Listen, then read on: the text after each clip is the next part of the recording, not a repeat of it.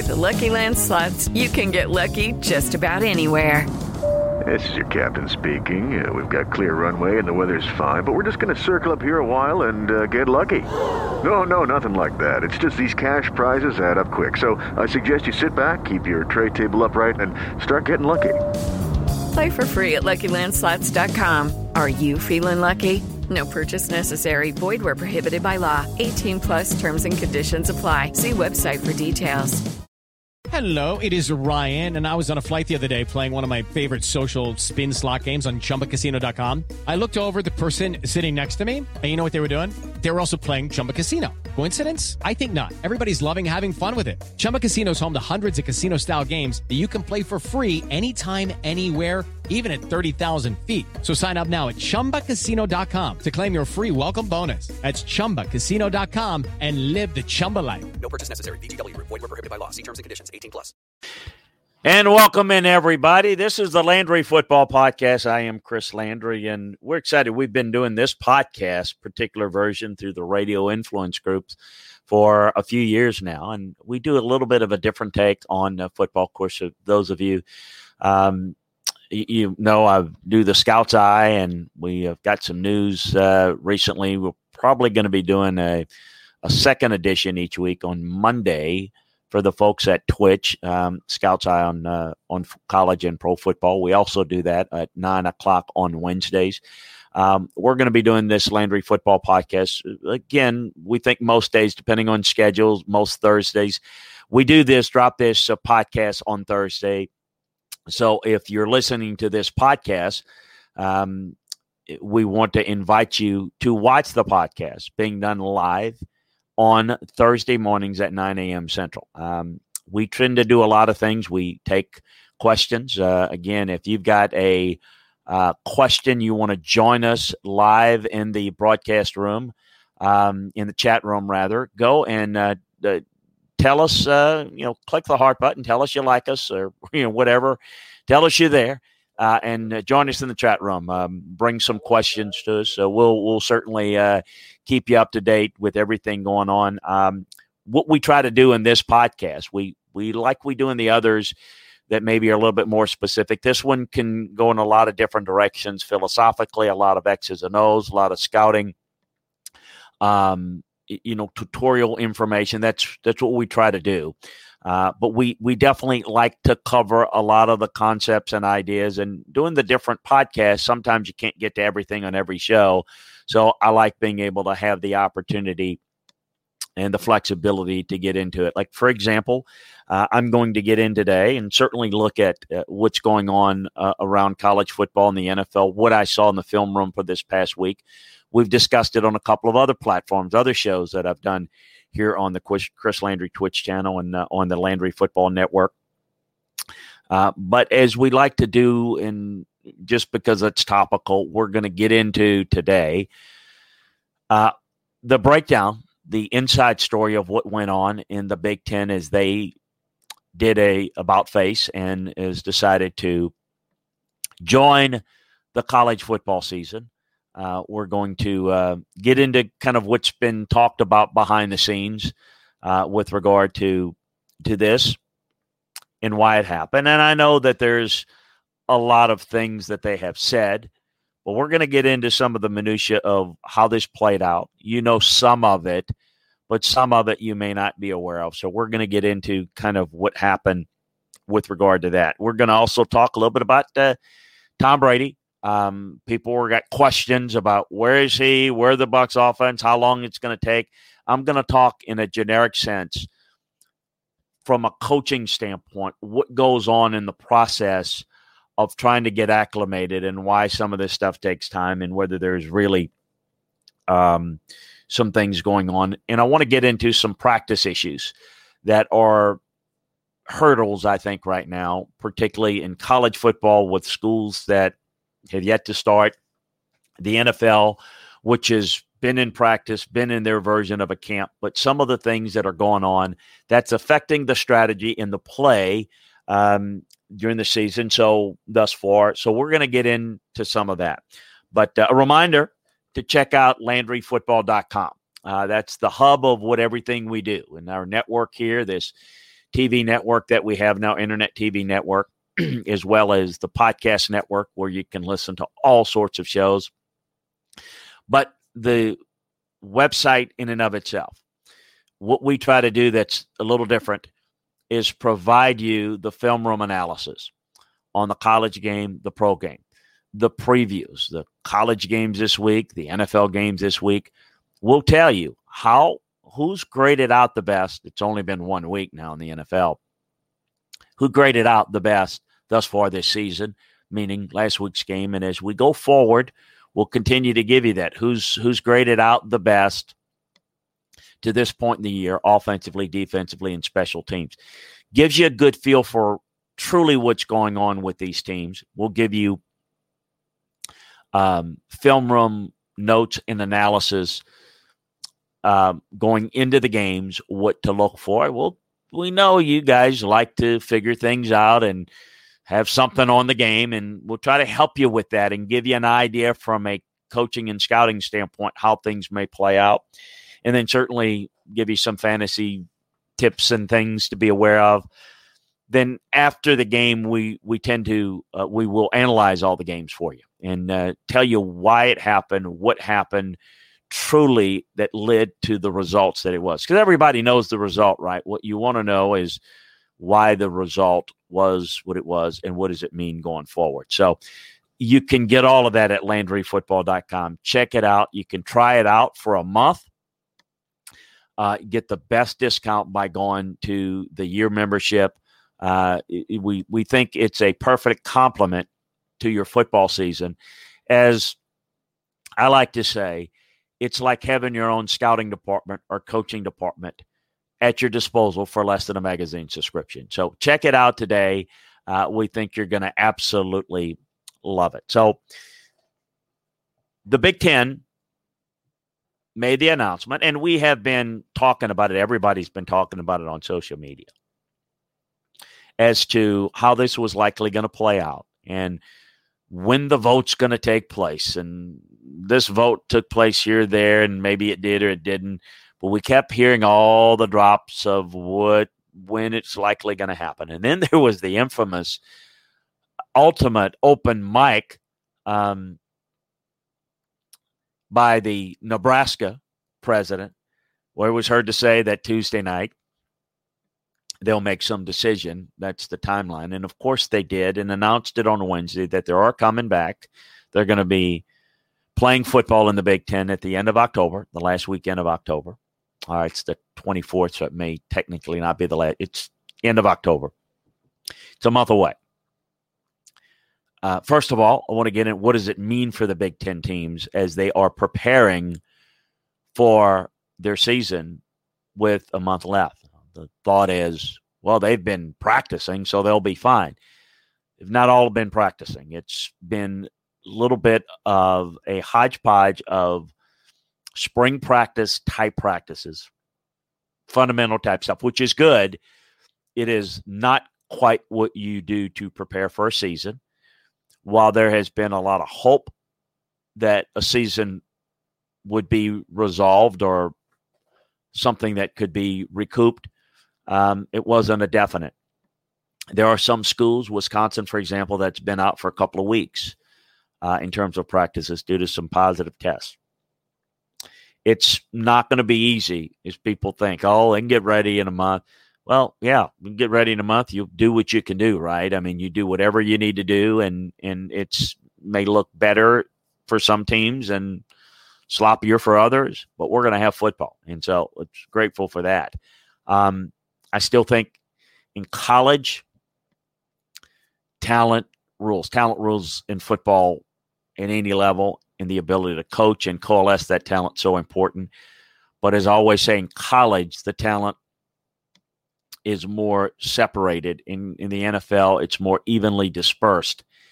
So if you're Ohio State and you're not quite as sharp, you know, is it going to cost you a game? I don't think it will. Um, a bunch of you have a situation like there are 33 positive tests, um, you got a, got a major problem in a given game. But I think the talent level will prevail as it normally does, and we'll hear. Uh, I want to take a step back, though, and kind of take you where we got here with the Big Ten and their decisions. As you know, the Big Ten decided a long time ago, and first, they weren't going to play. It wasn't safe. Their medical information took them to one direction. That is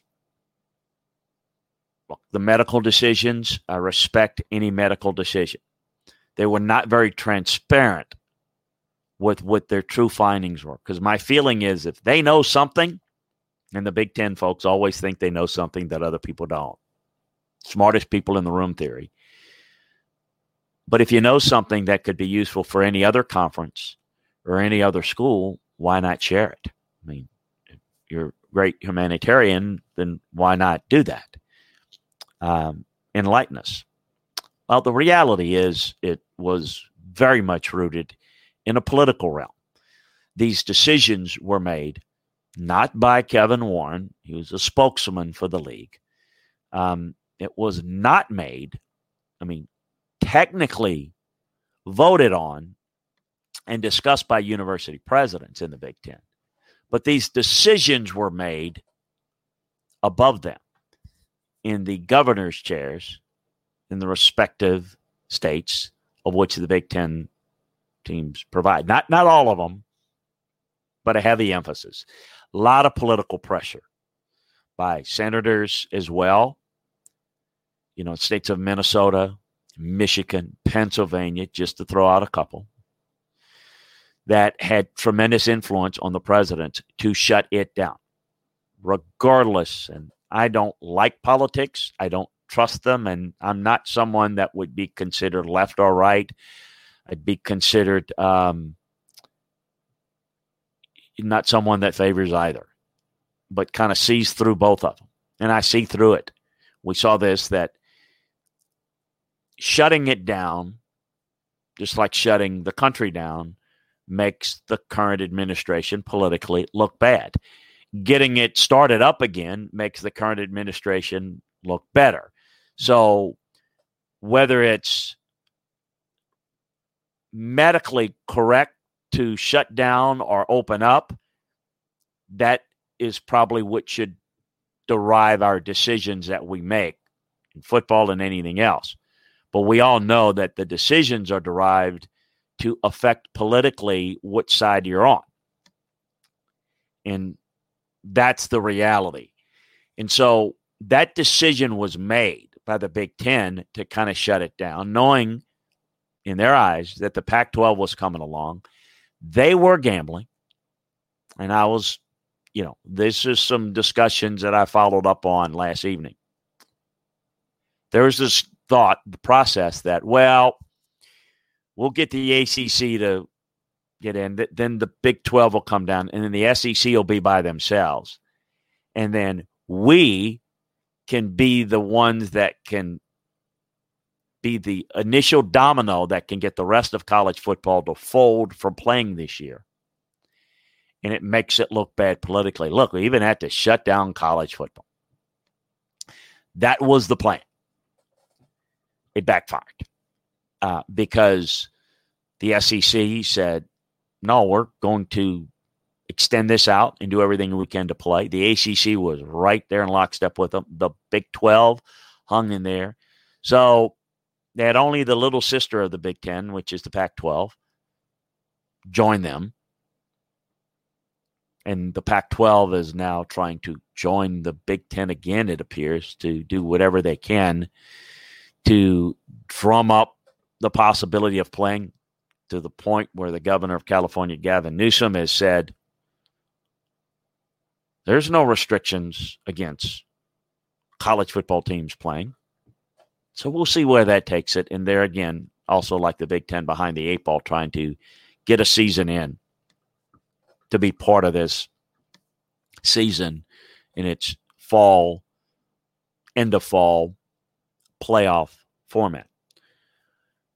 Well, the whole process began to blow up in the Big Ten's face because A, they look like fools. Internally, the administrators, the athletic administrators at the schools. I didn't know one athletic administrator in the Big Ten or one coach in the Big Ten that wanted to sit out. They all said the right things. Some said the right things. Some let their frustrations come out. They were respectful to their superiors in that they didn't criticize the decision and, and actually supported the decision, were critical that there was not a lot of transparency or information provided because it's the coaches and the administrators at the colleges in the Big Ten that had to inform the media and the family and the players. And they weren't armed with the information, they weren't involved in this process. But it's starting to really come out now, and people are talking big time.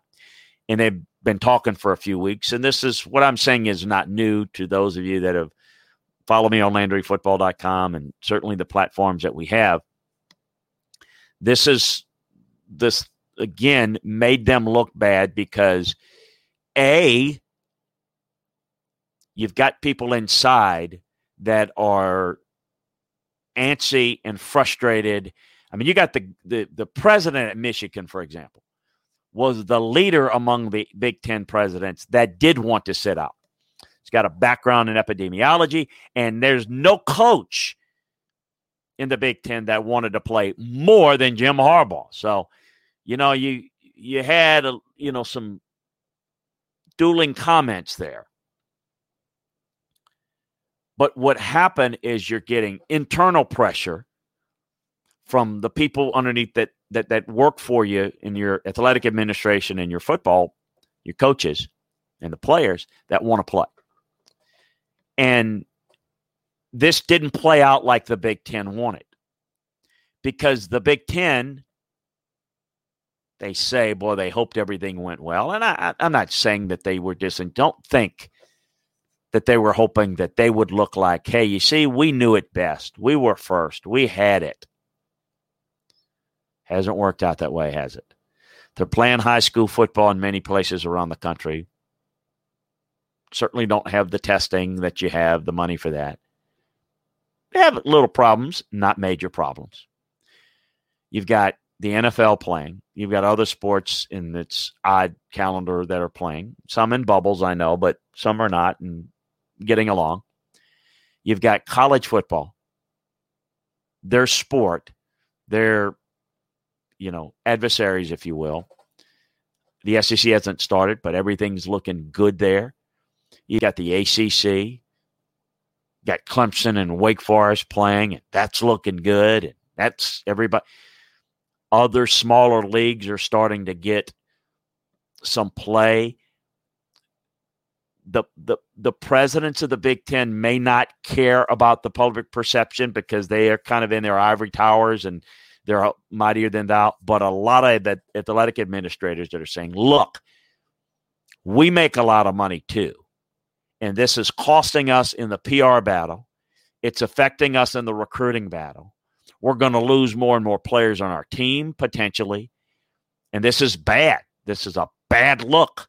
You can play. If they can play, why can't we play? If we're in the state of Ohio, says Ohio State, and the Bengals and the Browns and the Cincinnati Bearcats can play, and Moeller High can play, and we can't, explain that to us, and you can't. Of course, they could do it. So you're having the internal pressure that's kind of getting there. But then make no mistake that the thing that really turned the tide and flipped this was Thomas Mars and the other people that were involved in lawsuits and looking for um, discovery information subpoenaing, uh, putting subpoenas in for the Big Ten bylaws. There's a lot of stuff that the Big Ten folks did not want out legally. Lawsuit threats, that'll get you. Okay. It's not so much that they were fearful of losing the lawsuit, They were fearful of what could be discovered in subpoenas if you had a lawsuit. So it led to, uh oh, we got to look at this. We got to be careful. This can't get out, that can't get out. Like any big corporation, there are things you don't want out. There's some skeletons you want to keep in the closet. There are things that you're doing that don't exactly fit to your bylaws. Did you have a vote? Did you have official meetings taking place? Well, if you didn't, you're in violation of the bylaws. Does it really matter? Not if no if everybody's willing to keep it in house and play along. But if outside people come in and you're trying to get discovery and you're trying to create a lawsuit situation, that scared the heck out of them.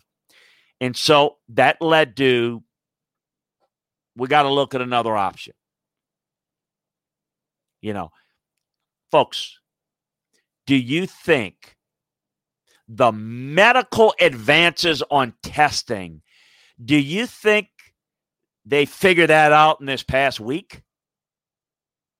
Of course not. Those things were available to them back when they canceled the season or postponed the season. They choose to use that now. They could have done it. They had these things in place that they could have done with the SEC, ACC, and the Big 12 did. Let's wait and see. Let, let's look and see how this develops, and let's make a concerted effort to play and see how it works. They weren't interested in that. Are they interested in player safety? Of course. Everybody's interested in player safety. No one wants somebody to get hurt or sick. But the reality is that wasn't the biggest motivation. It didn't get them off the pot, so to speak. What did is the threat of a lawsuit. Yes, the embarrassment of you got egg on your face and everybody else is playing. That played a part.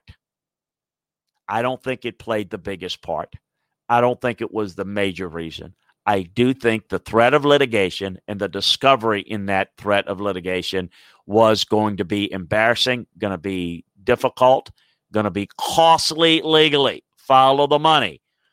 They also, you know, would have lost money by not playing. They can recoup some of that, but the money there wasn't as big as what could have come out in the threat of litigation. So that's the little ugly secret. And of course, you're not going to hear any of that publicly. What you're going to hear is, we've made advances. Well, look, we let's go ahead and let's hire this head of whatever they've got, some fancy medical title for somebody that they're going to. That guy was available two months ago. This makes it look good. This puts a PR spin. We've got this. We're going to do this. It's extra protection. And look, we're just really careful for we're going to do this. The testing is better than it could have. All of that stuff that's going to play into we're just really cautious. And now we got it all figured out. Coincidentally, got it all figured out. It coincides with the threat of lawsuits. Yeah, funny how that happens. Now you hear the Pac 12 Commissioner Larry Scott the governor of California basically threw them under the bus. Hey, there's no restrictions on college conferences playing. If they can figure it out, that's on them. Put it on the Pac 12. Well, the Pac 12, politically, same thing. And listen, p- politics goes both ways. The reason why Trump was involved in trying to get the Big Ten to playing and he didn't care about the Pac 12. Why? Because Pac 12 states are states he can't win. The Big Ten states have represent some swing states. So he's certainly going to take credit for I got you Big Ten football back. He's going to try to do that. And that's exactly the reason why the folks in the Big Ten didn't want to allow him to be able to take credit because, again, we're dealing with an election not far around. This is all political. It has been from the beginning, and it's been a big part of it. I'm not being political. They're being political. I want football. I want players healthy and safe. I think that that ought to be the reason. And if it can be done safely in some areas, it can be done everywhere if you want to and you're willing to do it. So the Pac 12 is now suddenly, yeah, well, we're going to look into it. Well, you know, no way, you know, we're, we're November at the earliest now. It's, well, we're going to look at it. We're going to see. We, you know, Larry Scott was on television last night saying, well, he says, we're behind the eight ball and we're behind. Why are you behind? They asked. Well, because we were more cautious. You weren't more cautious. You were on the side politically, your schools, when your state politically wanted to sit this out for political reasons. You don't have any say so because it's your university presidents, just like the Big Ten. And the governors in the state that are going to put forth that mandate, put the pressure on the presidents to make that vote. So you decided to opt out. Oh, the Big Ten finds their medical solution and suddenly you find it. Folks, again, this is very political. This is legal. It's it's tied to discovery. It's tied to lawsuits.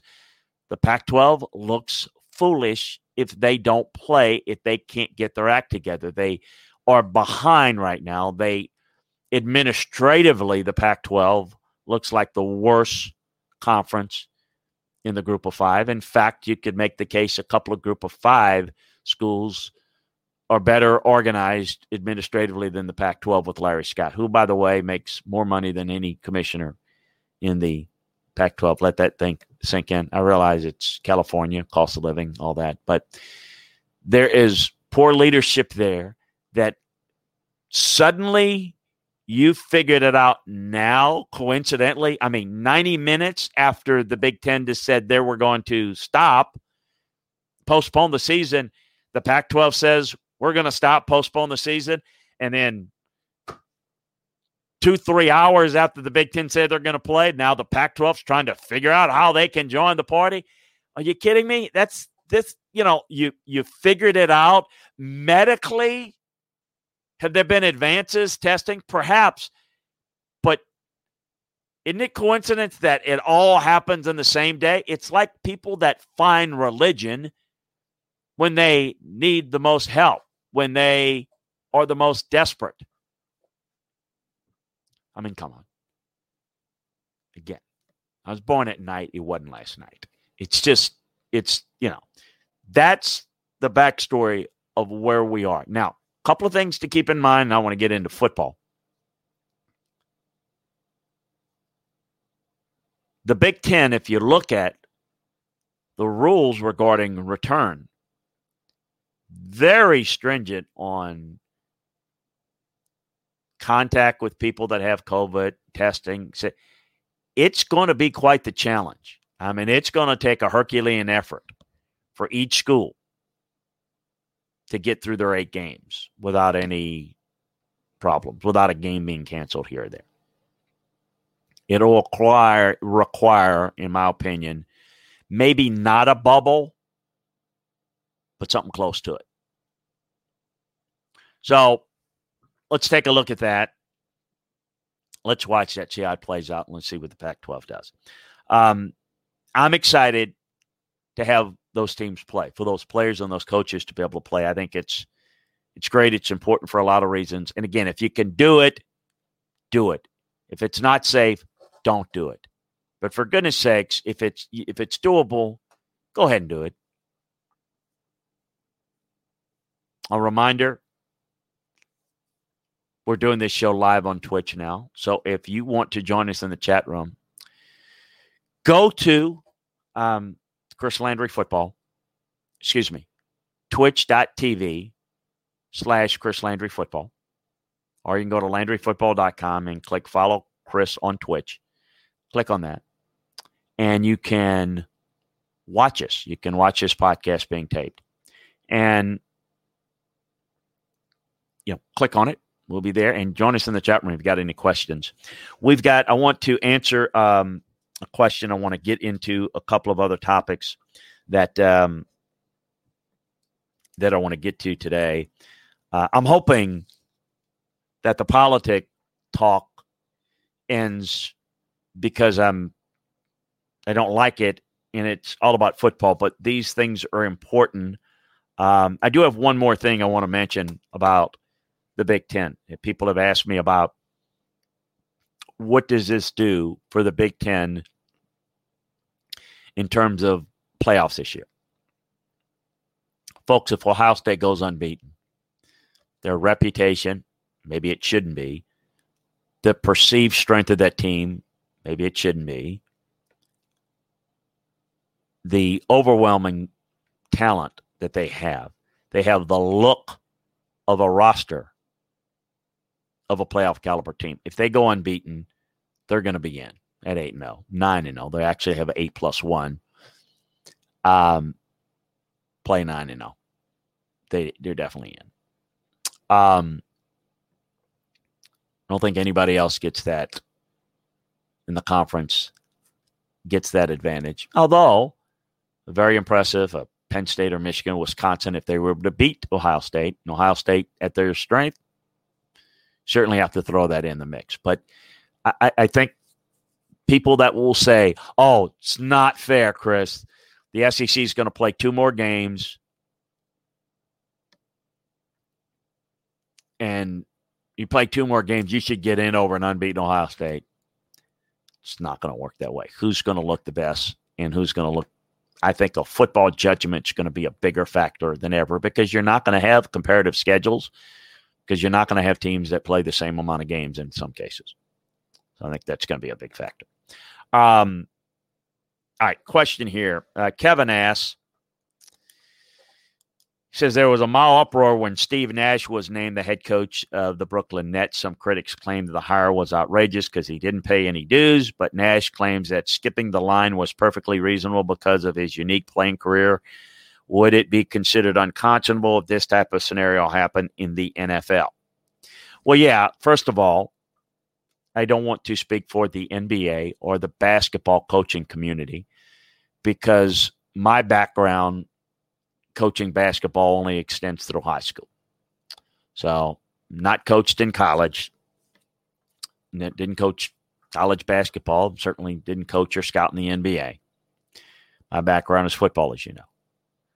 But I can tell you, my belief is that, you know, foot basketball is a different type of sport in terms of coaching. There's more games and less practices. It's it's a continual game it's and, and that leads to more player oriented and less strategy. You got plays, you've got sets that you run, but it is not overly complicated from a coaching standpoint. Basically, in the NBA, particularly, not so much in college, but in the NBA, there's more coaching, I think, in developing in college. In the NBA, it's about massaging egos, guaranteed contracts. So any coach, I mean, Doc Rivers or, you know, number of those guys, did they have a lot of coaching experience? We don't see it in the NBA as much, where you go and become an assistant in the NBA and work your do that for eight, ten years and work your way into being a head coach.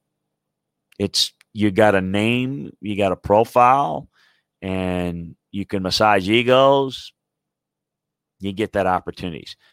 It, it, it would not work in the NFL because the NFL is more strategic oriented. If you don't have a coach that brings something to the table strategically, player evaluation wise, you're you're going to get lost.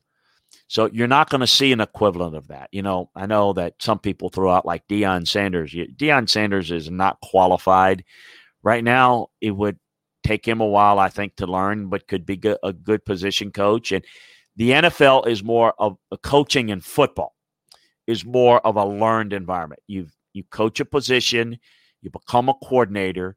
It's rooted in a lot more strategy, a lot more practices, a lot more meetings, a lot more organization between games that lead to the finished product on game day. And you know, you might be really good at relating to players, but if you don't know how to coach your position that maybe you was a Hall of Famer at, you're going to be a liability. It's not so much that way in the NBA. You're not, well, can Steve Nash coach point guards how to play like he did? Well, don't need to do that because you don't really do that. You run sets and you let guys use their abilities. I think baseball's the same way. Football is about teaching technique. It's about teaching if you're going to coach a secondary, you're a Hall of Fame corner or safety. You can bring that experience and you can certainly help teach players things that you did, but the way you played it may not be the best way to teach this player how to play. So you have to learn different ways to teach a technique, different ways to to know different techniques to teach. Then you've got to understand maybe certain coverages that you were not as familiar with. Then you got to learn how to break down film from a coaching standpoint, not how you looked at film as a player. So you have to have a better understanding of combination of route concepts. You've got to have a better understanding as a secondary coach about how the front plays and what that means. Things that go beyond what you learned as a player. So being a player, in my opinion, is essential to getting into coaching.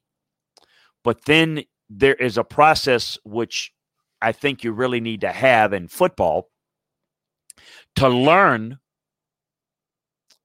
how to coach a position, how to become a coordinator, and then eventually become a head coach. You've got to be able to know how to hire coaches. That's important. So, in order to know how to hire good coaches, you've got to know how to coach yourself and you've got to understand what they're coaching, what they're teaching, and why.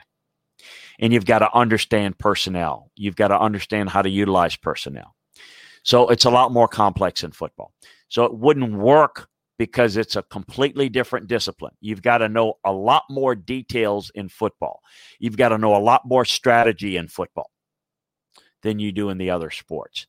So forget I, I, there are a lot of people, the media and the fans, that don't really understand because they've never coached. They think, hey, take this great play, be a great Peyton Manning, make him a head coach. Peyton Manning not be qualified to be a head coach. Peyton Manning could be a really good quarterback coach. And probably if he wanted to spend the time and begin to to study things in football that he didn't have to do as a player, he could learn and do that and grow to be a coordinator, then grow to be a head coach. I think I'll grow to be a front office guy.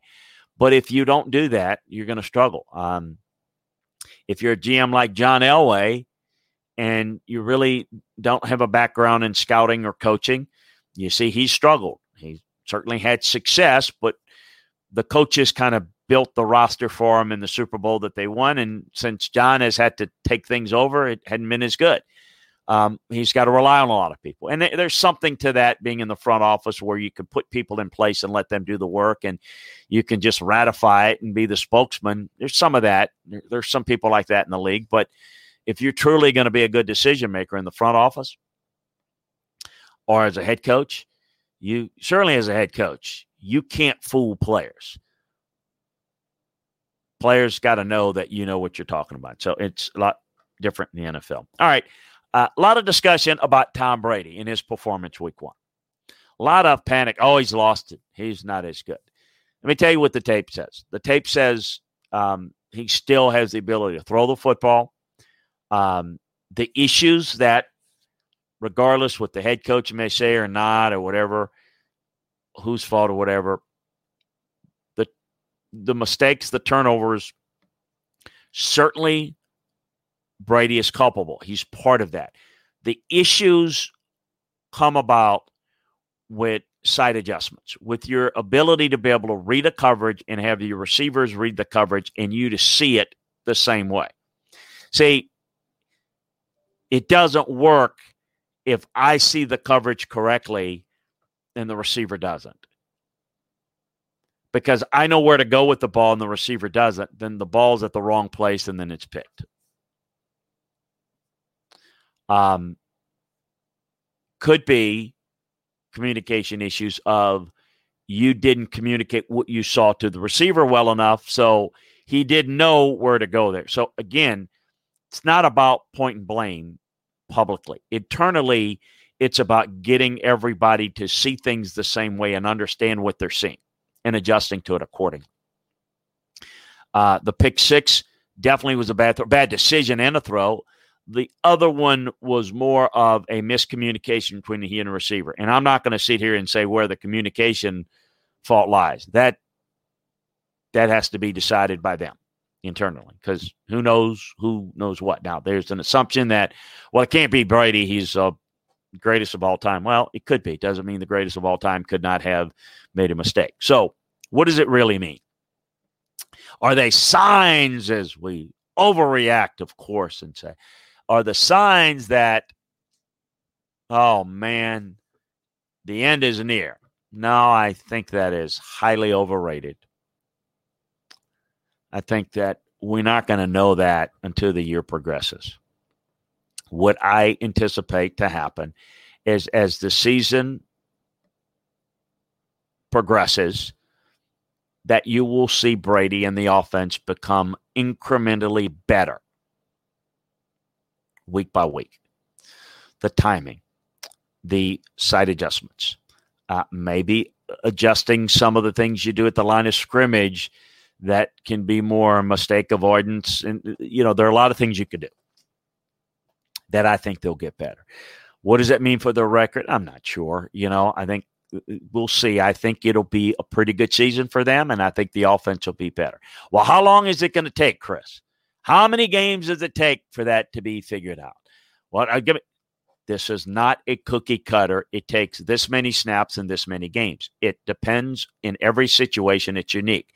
Exactly how much of what you're trying to put in. You can only put in your offense as much as your weakest link can pick up. Because it uh, it matters not what I know as a coach. And it really, you know, it matters what the quarterback knows. But if the quarterback knows it and the receivers don't, or the backs in protection don't, you're going to have problems executing. So, how long does it take for somebody to learn something? I mean, guys, I don't know. I mean, if somebody teaches you something on the computer, how long does it take you to learn it? Well, it might take you a little bit longer than the next guy and the next guy. It takes me a long time. Your experience level of the players involved, the complexities of what you're trying to teach are a factor. And those things have a tremendous impact on how long it will take to get certain things done. Streamlining it Getting things incrementally better is the goal. And on top of all of that, if you're not playing who you're playing against, look, they're going to beat the Bucs. The the Panthers. This Bucs are going to beat the Panthers this week. My opinion. If they played the Panthers last week, they probably one and zero. They happen to play the Saints. So when you make mistakes, you can get exposed relative to the opponent that you're playing. Again, remember, if you evaluate the result, you're missing the whole point. You have to evaluate the process that creates the result because the results don't just happen, they happen as a byproduct of a process. And so if you evaluate the process, that'll determine the success level of the result. And so you can maybe make some corrections and do things pretty well, which they did some things in that game pretty well, particularly early. They just played a Saints team that's better. Again, understand, evaluate, get better with the process. Uh, I mean, I think the Chargers did a lot of things poor. They beat the Bengals. If the Chargers had played a better team, they would have lost. The Bears came back, beat the Lions because the Lions collapsed. Does it make the did the Bears found anything? No, they got to win. You know, what you find out of the win, we'll find out going forward. But their play was not indicative of a win. Again was a byproduct of who you're playing. All everything is all relative. Um, some we're running a little short on time. Some over uh, reaching thoughts from last week. Seattle winning without really good line play. Russell Wilson was that good, the film showed. The Packers made really good in game adjustments, and Aaron Rodgers was that good, as was the offensive line of the Packers. Very good. Um, Kansas City is still going to be tough to handle. That offense will be. Dallas, their offensive line did not play well. It was not a good week, and Aaron Aaron Donald can expose you, and he did. Um, New England, are they going to run Cam Newton a whole lot? Look, two things on New England with Cam Newton and what they're going to do and how they're going to do it. They're going to run Cam Newton as much as they feel they need to. They're not tied to Cam Newton long term. So if they wear him down and, you know, for next year, that's not a factor. What they're looking for is to run him because you have to run Cam Newton a certain amount for that offense to work with him because what makes him effective is the threat to run and the ability to make plays off the run, the spacing that it creates in coverage by people having to peel off and respect the run, the zone read where he may run or he may give it are all things that they're planning in there for defenses to understand and focus on. What they're going to do is gradually build in more bubble screens, build in more second level throws off of the zone read, where they're now zone reading, not the end. Because remember, when it's going to be, you know, it's a run pass option, what they're going to do with the RPOs is read the safety, and then it's an easier throw for Cam. Cam's not a midline pocket thrower. He's a guy that's going to be a really good off play action, really good off RPOs, really good out of the pocket. Those are the things where you create space. He can be deadly as a passer. That's what they're going to try to do. They're going to run him as much as they need to to win games. They would ideally like to have his body in good shape for a playoff run and in the playoffs because that's the key. But overall, they're not going to sit there and save this guy for, oh man, you know, his age and, you know, his contract and his future and all that. There is no next year with Cam Newton for New England. That'll be decided in the offseason. And if he's injured and it helps them achieve their goals this year, that's all they're concerned about. So those some observations that people have asked about. Um, got some injury issues in San Francisco that we've got to really watch. Pittsburgh's the real deal. I've said that. Um, Benny Snell running with Benny Snell can run like that all year. Pittsburgh's going to be a big factor. And what a race.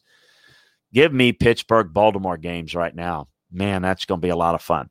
I want to end it with some thoughts on practice issues that, you know, we hear a lot and we focus a lot on the games. And I get that fans, media go to the games. That's what they know. That's the result that I talk about. The process is the meetings and the practice. You can't escape the result in the game on game day and separate that from the process that leads to that result. Because you practice how you play and you pray like you practice. Oh, Chris, uh, but what about aren't there gamers and all that? Let, let, let, me explain something. When you hear, boy, this team had a bad week of practice and had a great game, tell you what's happening. When you have a bad week of practice, it's a byproduct of maybe you've got certain things in your game plan that you siphon out because you're not executing it well. So then you go with things that are a little bit better. So you play better because you become a little bit more confident and you're doing things that you've siphoned out of your game plan and you're focusing on things that will work better. And so you play a little bit better. A lot of times you have a great week of practice, you're sharp, and you go into a game. But but a lot of that is because you fail to make adjustments and you play it in a way that doesn't turn out quite like you thought and how they're playing against you, and it creates a difficulty there. So you, you do how you practice is how you play. And I don't mean that you will perform to the same level, but how you practice, how you meet, how you prepare affects your ability to perform in the game. If nothing else, it accentuates what you should or shouldn't do and you go from there. Um, the inability to practice the same way, the inability to get as much stuff put into your game plan other than your basics. See, your basic offense, defense, special teams is like a trunk of a tree. That's the basic concept of what we're going to run our base sets, our base fronts, our base coverages, our, our base blitz packages, our base protections, our base route concepts, our base run plays. That's the trunk of the tree. But think of a big oak tree with, you know, the the complexities depending on your players and your coaches, got all sorts of limbs, and those limbs have limbs that branch out. Okay. What you're seeing through this process is you're limited through the off season to put as much stuff in. And in fact, you tend to reduce it because better to do a few things well than do a bunch more things that are not nearly as good. So you you have to siphon down what you're doing. Well, that's fine. But the less things you do, the more predictable you are and the easier you are to play against. The more things you can do well, the more things you have in your tool belt, the more limbs on the tree that you can go in a lot of different directions. Think of a squirrel going up a tree, going up a, he can go all different directions on the branches. You got a tree with a few branches, he's only got two branches to go to. You know he's either on the trunk or the two branches. There ain't no else for him to go. And as he leaves the tree. So think about it from this standpoint that what you're seeing is a combination in some cases of we're trying to do a little too much and not doing it well, and it becomes sloppy. Or we're doing a few things pretty well, but man, our team played well for two quarters. Well, you know why? You did a limited amount of things pretty well.